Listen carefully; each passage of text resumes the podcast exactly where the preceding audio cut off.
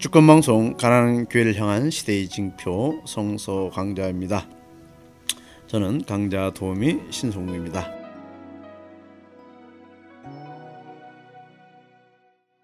오늘도 우리 김구수 소장님과 함께 또 예수님의 그 생애 그리고 그분의 말씀 같이 나누면서 우리 이 시대에 어떻게 그 예수님의 그 정신을 따라 살 것인가 음, 우리가 이런 시간을 또 가져 보았음 보게 됩니다.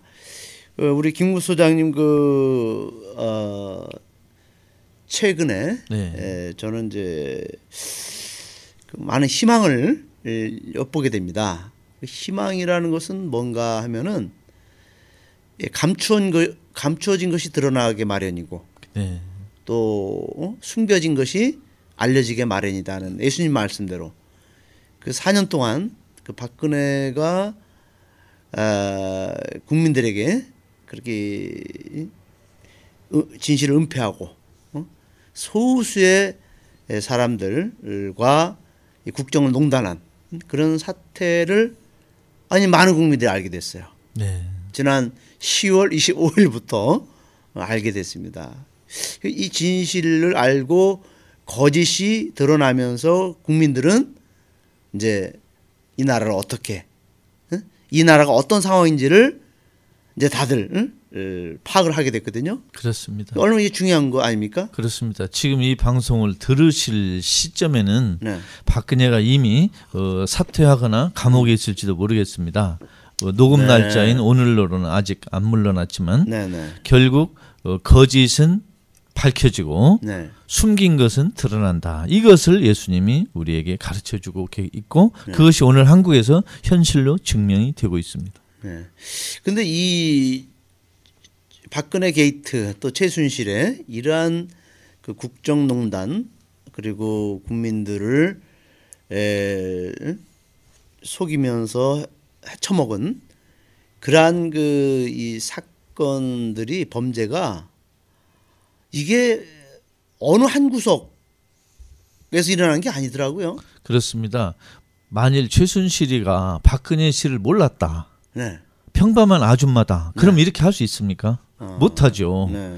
최순실이가 박근혜 이름을 업고 팔아먹었고 네. 박근혜가 어, 최순실 뒤에 있다는 걸 사람들이 알으니까 최순실에게 잘한 거죠. 네. 그러니까 예를 들어 대기업이 최순실에게 그 K스포츠 재단, 음, 미르 여기에도 보면 이게 자선단체 준 게 아닙니다. 박근혜에게 주라고 뇌물을 전달한 것입니다. 어, 그러면 최순실이가 배달 거죠. 그렇죠. 어. 아니 세상에 어떤 재벌이 최순실 보고 줍니까? 그 사람들이 바보입니까? 강남 아줌마 보고 주는 아무도 없겠죠? 없습니다. 그렇죠. 강남 아줌마가 한두 명입니까?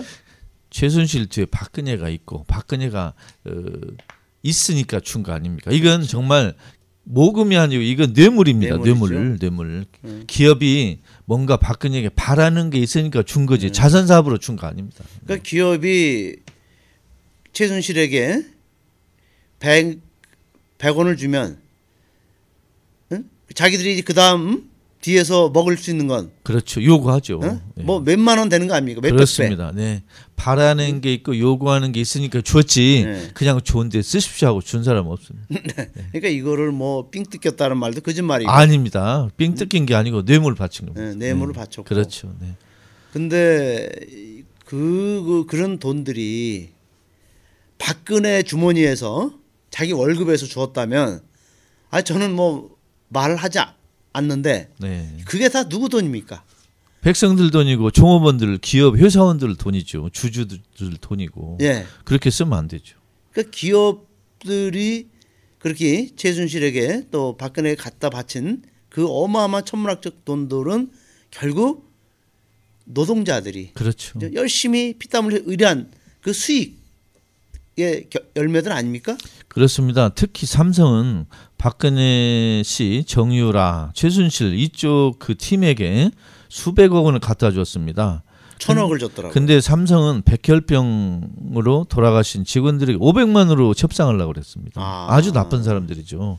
그 산업재해로 네. 삼성에 근무하던 네, 사람들이 네, 네. 암에 걸리고 예. 또 열린 불치병에 걸렸을 때 500만 원 해결하려고 그랬는데 500만 원 퉁쳤습니까? 네. 얼마나 이게 진짜 부도덕한 짓입니까? 그래서 이번에 뇌물 바친 일곱 개 대기업의 총수를 전부 잡아다가 전부 감옥에다 처박아야 됩니다. 이재용이부터 다 처박. 처벌 시켜야죠. 네, 네. 처벌해야 됩니다. 지금 삼성이 정말 그 이번 갤럭시 7, 노트 7도 제대로 그게 제품이 안 나와서 어? 막 불나고 폭발하고 어? 리콜 당하고 그런데 오히려 그 연구 개발비를 써야 될 돈들을 응? 정유라 말값 응? 20억짜리 사주고 그죠? 그다음에 생활비 다 대주고 어? 또 별도로 또 천억 어? 또 기부해주고 그 이게 이게 삼성이 이게 할 짓입니까 이게? 삼성은 최순실에게 준 게 아니고 최순실 뒤에 있는 박근혜를 보고 줬습니다. 줬죠. 그러니까 삼성이 잔머리를 굴린 겁니다. 네. 네. 그러니까 삼성이 정말 이렇게 어떤 국가의 뭐 1등 기업이라고 에, 자랑할 것이 아니라 어? 정말 우선은 깨끗한 응? 그러한 기업으로서 1등이 돼야지 뒤에서는 이렇게 추악한 짓을 범- 범하는 삼성은 이미 국제적으로 이미 이미지도 추락됐고 신뢰도 추락되지 않았습니까? 그렇습니다. 그리고 특히 이번에 뇌물 사건으로 이재용 씨는 감옥에서 좀 고생을 해야 되지 않나 생각합니다. 네. 처벌해야 됩니다. 처벌해야죠. 오늘 저희들 성서의 그 에, 마르코복음 10장 13절부터 16절 제목은 어린이와 하느님 나라입니다. 그리고 어린이들을 어루만지시게 하려고 사람들이 그들을 예수께 데리고 왔다. 그러자 제자들은 저들을 나무랐다. 그러나 예수께서는 보시고 화를 내시며 그들에게 말씀하셨다. 어린이들이 내게 오도록 그대로 두시오. 그들을 가로막지 마시오. 사실 하느님 나라는 이런 이들의 차지입니다. 진실로 여러분에게 말하거니와 어린이처럼 하느님 나라를 받아들이지 않는 사람은 결코 그것으로 들어가지 못할 것입니다. 그리고 그들을 껴안으시고 그들에게 손을 얹어 축복하셨다. 네, 우리가 많이 들었던 그 어린이에 대한 축복 이야기. 네. 사람들이 어린이들을 예수께 데리고 와서 손을 얹어 축복해 주시기를 청하자 제자들이 그들을 나무랐다. 네. 근데 이제 예수께서는 이제 그 제자들의 그런 행위에 대해서 좀 화를 내셨죠. 네. 그 그리고 어떻든 예수님은 그 제자들의 그 행동이 예, 잘못됐다. 어? 너들 왜 나에게 오는 어린이들을 너희들이 제재하냐 이렇게 하셨는데 그 예수님이 우리가 보통 뭐 어? 예수님의 속성이 자비다, 어? 온화하신 분이다. 그런데 화를 내실 줄 알았다. 신부님도 아시겠지만 사복음서에 예수님이 화를 내셨다는 기절이 적어도 다섯 군데가 있습니다. 네. 그러면 성서를 쓴 그 저자들이 어떻게 예수님 같이 인품이 훌륭하신 분이 화를 냈을까? 그 기절을 빼버릴까? 이렇게 고민도 했을 겁니다. 아, 그런데 예수께서 화를 내는 모습이 너무 인간적이고 예수의 인성을 증명할 수 있는 좋은 자료이기도 하고 네.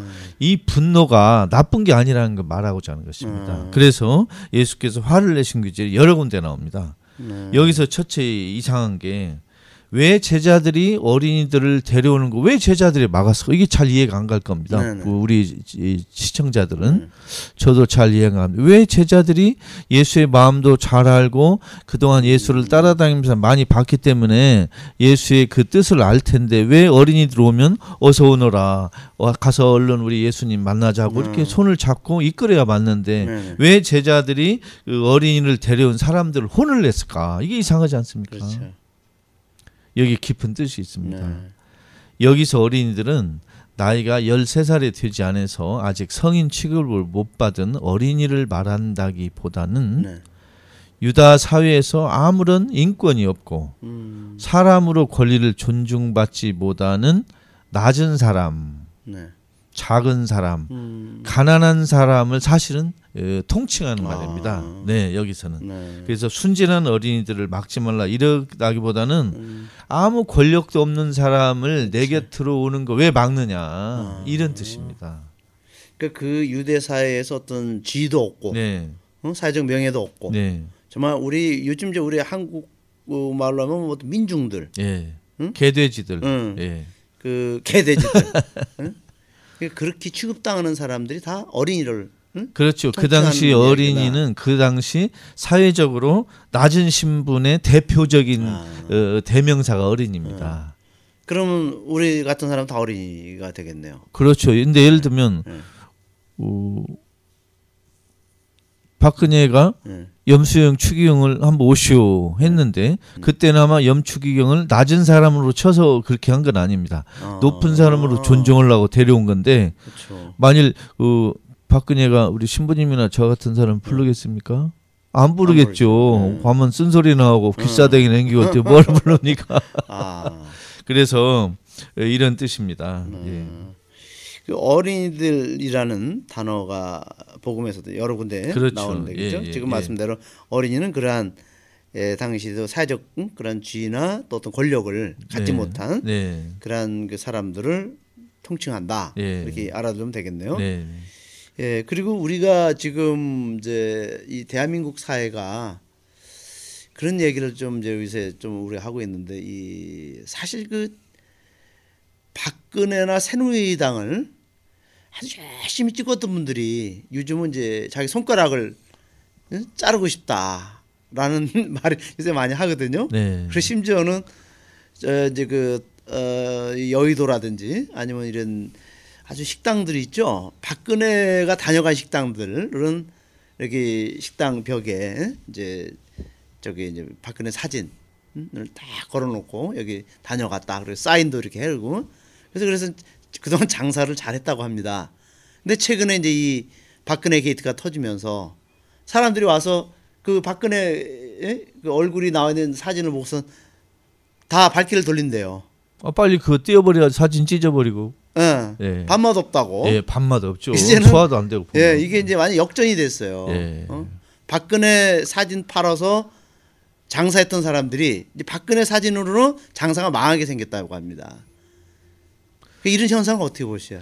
그 지난 대선에 박근혜를 어떻게 보면 속아서 찍었던 좋은 마음으로 기대하고 찍었던 간에 찍은 분들 중에 많은 분들이 네. 지금 마음에 번민을 하고 계실 겁니다. 아. 우울하고 네. 어, 속상하고 네. 어, 그런 분들에게 이런 말 하고 싶습니다. 일단 잘못한 걸 반성해라. 아, 두 번째는 지금 이렇게 박근혜를 찍어서 후회하는 이분들이 나중에 또 나쁜 당이 후보가 나오면 또 찍을 위험이 있습니다. 그렇죠. 새누리당 후보가 나오면 아, 또 찍을 수 있고 또 찍죠. 또 속고 또 속고 음.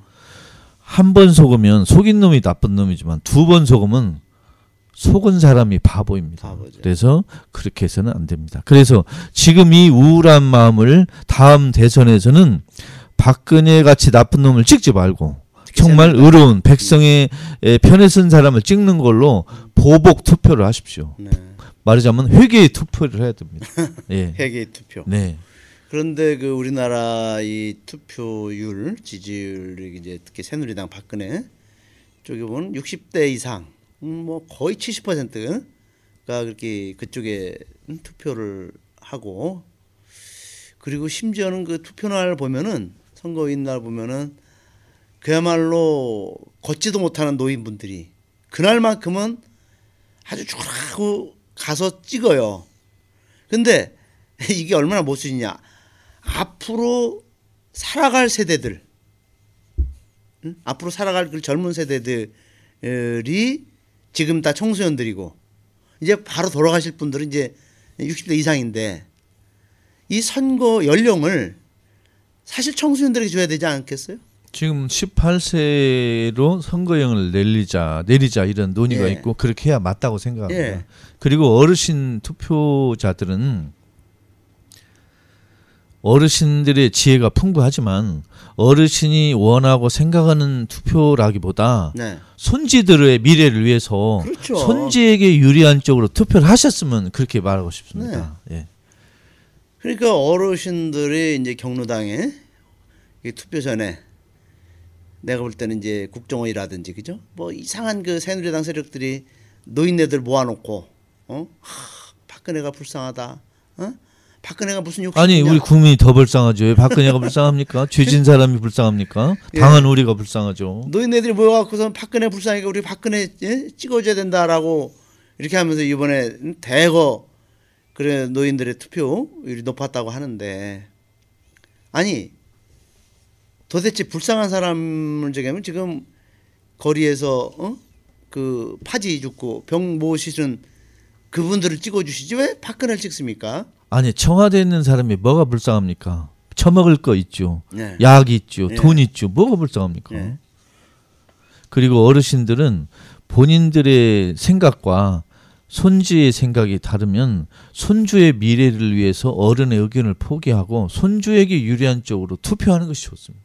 그렇죠. 그렇게 말씀드리고 싶습니다. 그래서 제 생각에는 이 투표 연령을 18세, 17세까지 낮춰서 정말 우리 젊은이들이 자기들이 살아가야 될 세상을 자기들이 결정하게끔 선택하게끔 그렇게 해주는 게 이게 상식 아닙니까? 이번에 우리나라 여기저기에서 어, 고등학생 심지어 중학생들까지 이렇게 그 박근혜 퇴진을 요구하는 집회에서 발언하고 대자보 쓴거 네. 보면 네. 저는 차라리 고등학교 1학년부터 투표권 줘도 괜찮다고 생각합니다. 그럼요. 네. 사회 의식이 그러면요. 무척 높아졌고 네. 지금 우리가 그 손 안에 든 이 휴대폰이 네. 얼마나 많은 정보를 주고 그렇죠. 어? 우리들에게 실시간으로 어? 이런 저기를 공유해 주는데 지금 아이들이 뭐 어? 유치원생도 아니고 다 판단할 수 있거든요. 그래서 차라리 18세보다 고등학교 1학년 정- 정도 네. 되면 이미 어, 미래를 예측할 수 있고 준비하는 세대이기 때문에 네. 저는 한 15세 정도도 어떤가 싶습니다. 그렇죠. 이미 사회적 연령이 많이 성숙했어요. 네. 네. 그다음에 우리가 그 이 복음을 보면은 제자들이 그들을 나무랐다. 어? 제자들이 누구를 나무란 거로 볼 수 있습니까? 여기서는 제자들이 아직 예수의 뜻을 잘 모르고 권력자 부자들하고는 가깝게 하려고 하는데 돈 없고 권력이 없는 사람들은 예수님하고 별로 관계가 없을 걸로 착각한 그 모습을 현재 보여주고 있습니다. 음, 근데 여기서 어린이를 가로막은 제자들은 오늘날 가난한 사람들을 가로막는 그런 직업 종교인들의 모습하고 겹치고 있습니다. 아, 네. 그렇죠. 네. 그러니까 우리 성직자들도 어, 정말 누구를에 대해서 관심이 많은가? 어? 누구를 위해서 늘 시선을 두고 또 행동하는가? 이게 또 여기서 우리에게 그죠 던져주는 어떤 질문 도전 아닙니까? 그렇습니다. 여기서 어린이를 그 나무란 제자들은 오늘날 가난한 사람을 혼내는 성직자 음, 그런 모습을 연상하면 어떻겠습니까? 그래서 이런 모습을 보면서 아. 이 권력 없고 힘 없는 사람들을 나무래는 어, 성직자들은 좀 반성해야 되는 귀절이 아닌가 싶습니다. 그 명동 대성당이 이제 지금은 우리 국민들로부터 외면당하고 예. 그리고 이제 거기는 이제 어떤 뭐 주말 되면은 아주 결혼식장으로 에, 북적거리고 그리고 관광객들로 또 넘쳐나고 어? 또 여러 가지 그 물건 선물 판매라든지 또 거기 해관 대관을 이용해서 많은 수익 사업을 지금 하고 있거든요. 그 대신에 거기는 그 농민들, 노동자들, 장애인들 이런 사람들의 그런 어떤 그 마지막 인권의 보루로서는 이제는 벌써 이명박 때부터 끝났습니다. 이- 이것이 다 이런 게 관련된 거 아닙니까? 그렇습니다. 지금 명동 성당이 제대로 역할을 하고 있느냐를 알고 싶으면 가톨릭 신도에게 물어볼 필요가 없고 네. 가난한 사람에게 물어보면 됩니다. 네. 저 명동 성당이 가난한 사람들 여러분의 마음의 고향입니까? 음. 아니면 여러분은 명동 성당에서 위로를 얻고 있습니까? 이렇게 물어보면 됩니다. 네. 그래서 만일 그렇지 않습니다 하면은 현재 명동 성당은 옛날 예수 시대 예루살렘 성전처럼 자기 역할을 하지 못하고 예수님에게 혼나야 될 그런 곳입니다.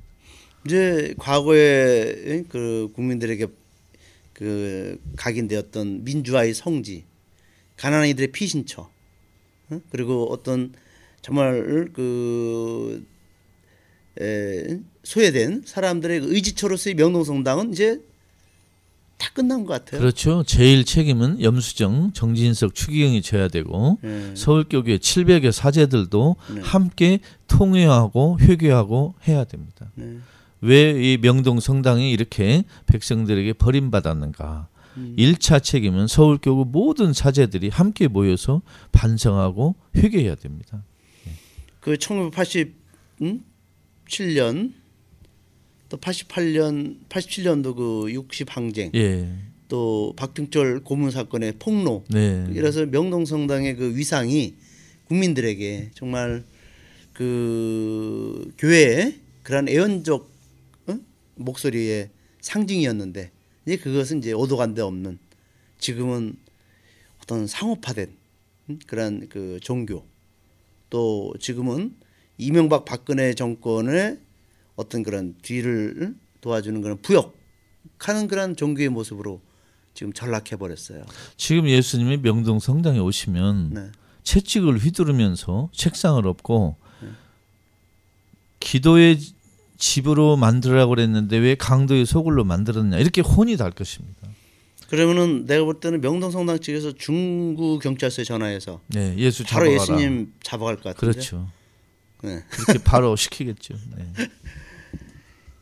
어린이와 같이 순진한 마음으로 하느님 나라를 받아들이지 않으면 결코 거기 들어가지 못할 것이다. 예수님 말씀이죠. 네. 다시 한번 말씀드릴게요. 예수님께서 어린이와 같이 순진한 마음으로 하느님 나라를 받아들이지 않으면 결국 들어가지 못할 것이다. 이게 무슨 뜻을 담고 있습니까? 그 당시 율법을 어린이들은 몰랐습니다. 안 가르쳤으니까. 그래서 율법을 몰랐고 율법에 따르는 공적을 세울 수가 없기 때문에 율법을 지켜서 얻는 공적을 세울 수 없기 때문에 어, 어린이들은 하느님에게 자랑할 게 아무것도 없습니다. 그래서 하느님이 거저 공짜로 주시는 그 구원의 은혜를 그저 감사하게 받는 이 자세를 여기서 지금 예수가 말한 것 같습니다. 음, 네. 그 어린이와 같은 순진한 마음. 근데 이것이 이제 오늘날 자칫 잘못하면 그 왜곡된 해석이 될 수 있어요. 그렇죠. 그러니까 말하자면 너희들 순종 잘해라. 어? 너희들 왜 땀만 먹고 있냐? 우리가 어? 마치 그 복종과 명령과 복종의 관계. 어?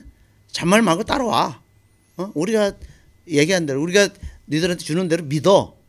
이런 식으로 그 마치 그 우리 신자들을 그런 어떤 순진한 어린이처럼 우리 우리가 어떤 대할 수 있지 않겠는가? 근데 여기 규제를 자세히 읽어보면 신부님이 말씀하시는 그런 주장을 할 억지는 안 될 것 같습니다. 네. 왜냐하면 여기 보면 네.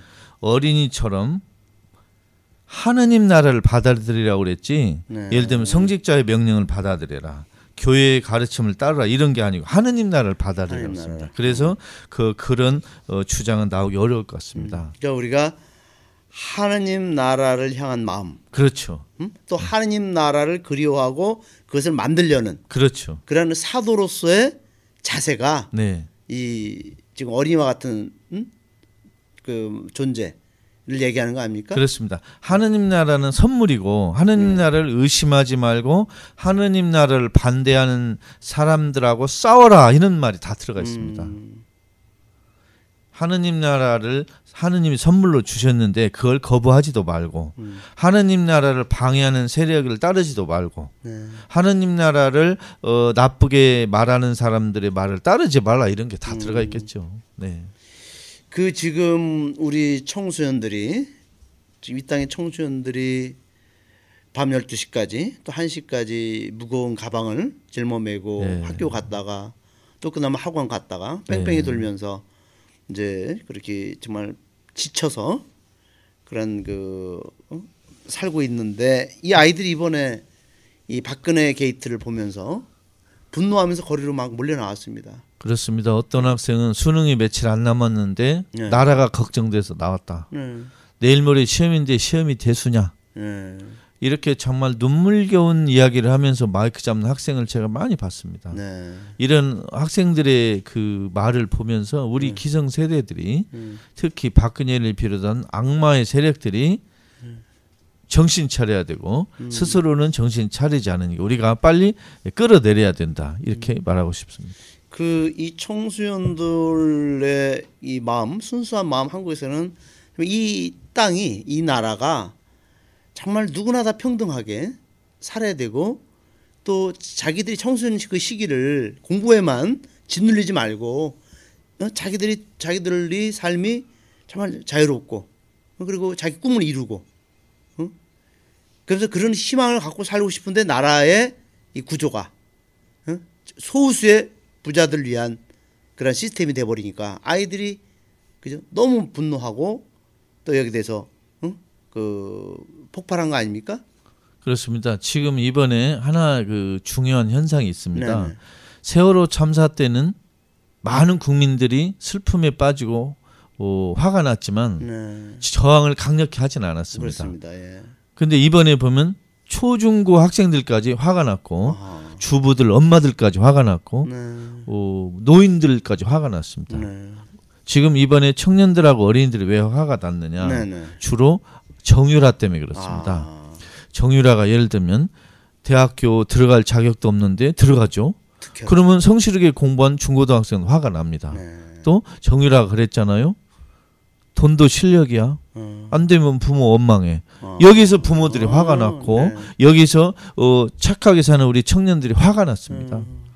그 다음에 학점을 대학에서 따기 위해서 열심히 리포트를 쓰고 공부하는 학생들이 화가 난 거예요. 아, 출석도 안 했는데 점수를 받아가니까. 그렇습니다. 그리고 어, 어린이들은 엄마 우리 집에 말 살 돈 없어 이렇게 물어보고 부모들은 그런 권력이 없는 부모들은 최순실처럼 자녀에게 해줄 수 없는 게 화가 나고 네. 속상해가지고 이런 세상 이대로 놔두면 안 된다 아니 이렇게 나온 거죠. 그 최순실의 그 조카 장시호라는 사람은 번번한 직장도 없는데 네 제주도에 땅이 200억짜리 땅을 갖고 있고 이거 다 재산 뺏어야 됩니다 환수해야 네. 됩니다 부정으로 읽은 돈은 싹 뺏어가야 됩니다 이제.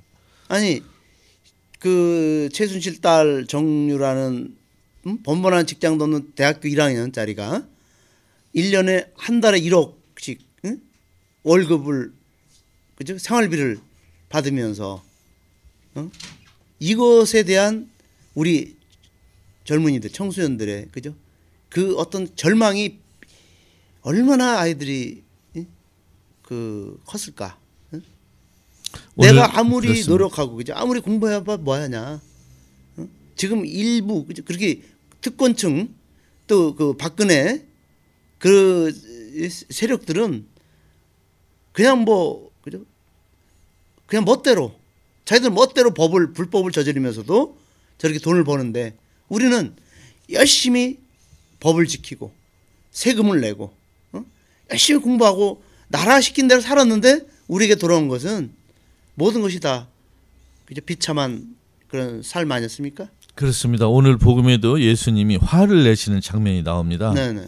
그러면 우리 학생들, 청년들이 화를 내는 걸 우리 기성세대 나쁘게 보면 안 됩니다. 그렇죠. 이렇게 잘못된 세상에 화를 안 내는 인간들이 이상한 거 아닙니까? 네. 당연히 분노하고 어, 외치고 끌어내리고 세상을 뒤집고 하는 것을 좋게 봐야 합니다. 음. 그래서 우리 예수를 따르고 어, 하는 우리 가톨릭 신도들은 음. 잘못된 세상에 목소리를 내고 화를 내고 하는 게 당연하고 중요하다. 이런 나쁜 세상에 화를 전혀 안 내고 기도만 하는 것이 오히려 이상하다. 이렇게 말씀드리고 싶습니다. 그렇죠. 어린이와 제자들이 여기 대두되고 있네요. 네, 그 그렇습니다. 교회는 그 우리 신자들은 어떻게 이게 처신해야 되는가?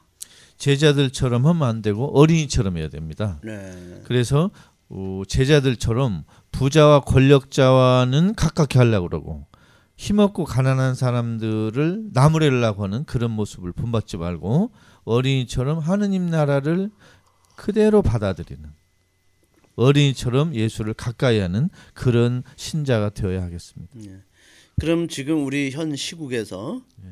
지금 각계각층 응? 우리 학계 종교계 또 우리 중 구생들 또 뭐 이런 다양한 직업이 지금 이 분노하면서 지금 이런 세상을 우리가 살 수 없다 하면서 시국선언 하고 행동으로 하지 않습니까? 이런 네. 것들이 결국 어린이와 같은 순진한 마음 또 하느님 나라를 지향하는 그러한 마음으로 지금 행동하는 거 아닙니까? 그렇습니다. 하느님 나라를 어린이처럼 순진하게 받아들이는 사람만이 불의에 저항할 수 있고 어, 분노할 수 있습니다. 네. 지금 예를 들면 서울 가톨릭 대학은 아직도 시국 선언이었거든요. 네. 이 사람들 이렇게 배워서 신부되면 뭐 할 건가 저는 걱정이 됩니다. 어, 분노하지 않고 네. 하느님 나라를 만들려는 의지가 없는 상태에서 무슨 사목이 나올 수 있는가? 저는 걱정됩니다. 지금 서울 가톨릭 대학 어, 아니 가톨릭 대학이죠 정식 명칭 가톨릭 대학만 전국 일곱 개의 그 가톨릭 계열 신학교 중에 유일하게 시국 선언을 하지 않았는데 음.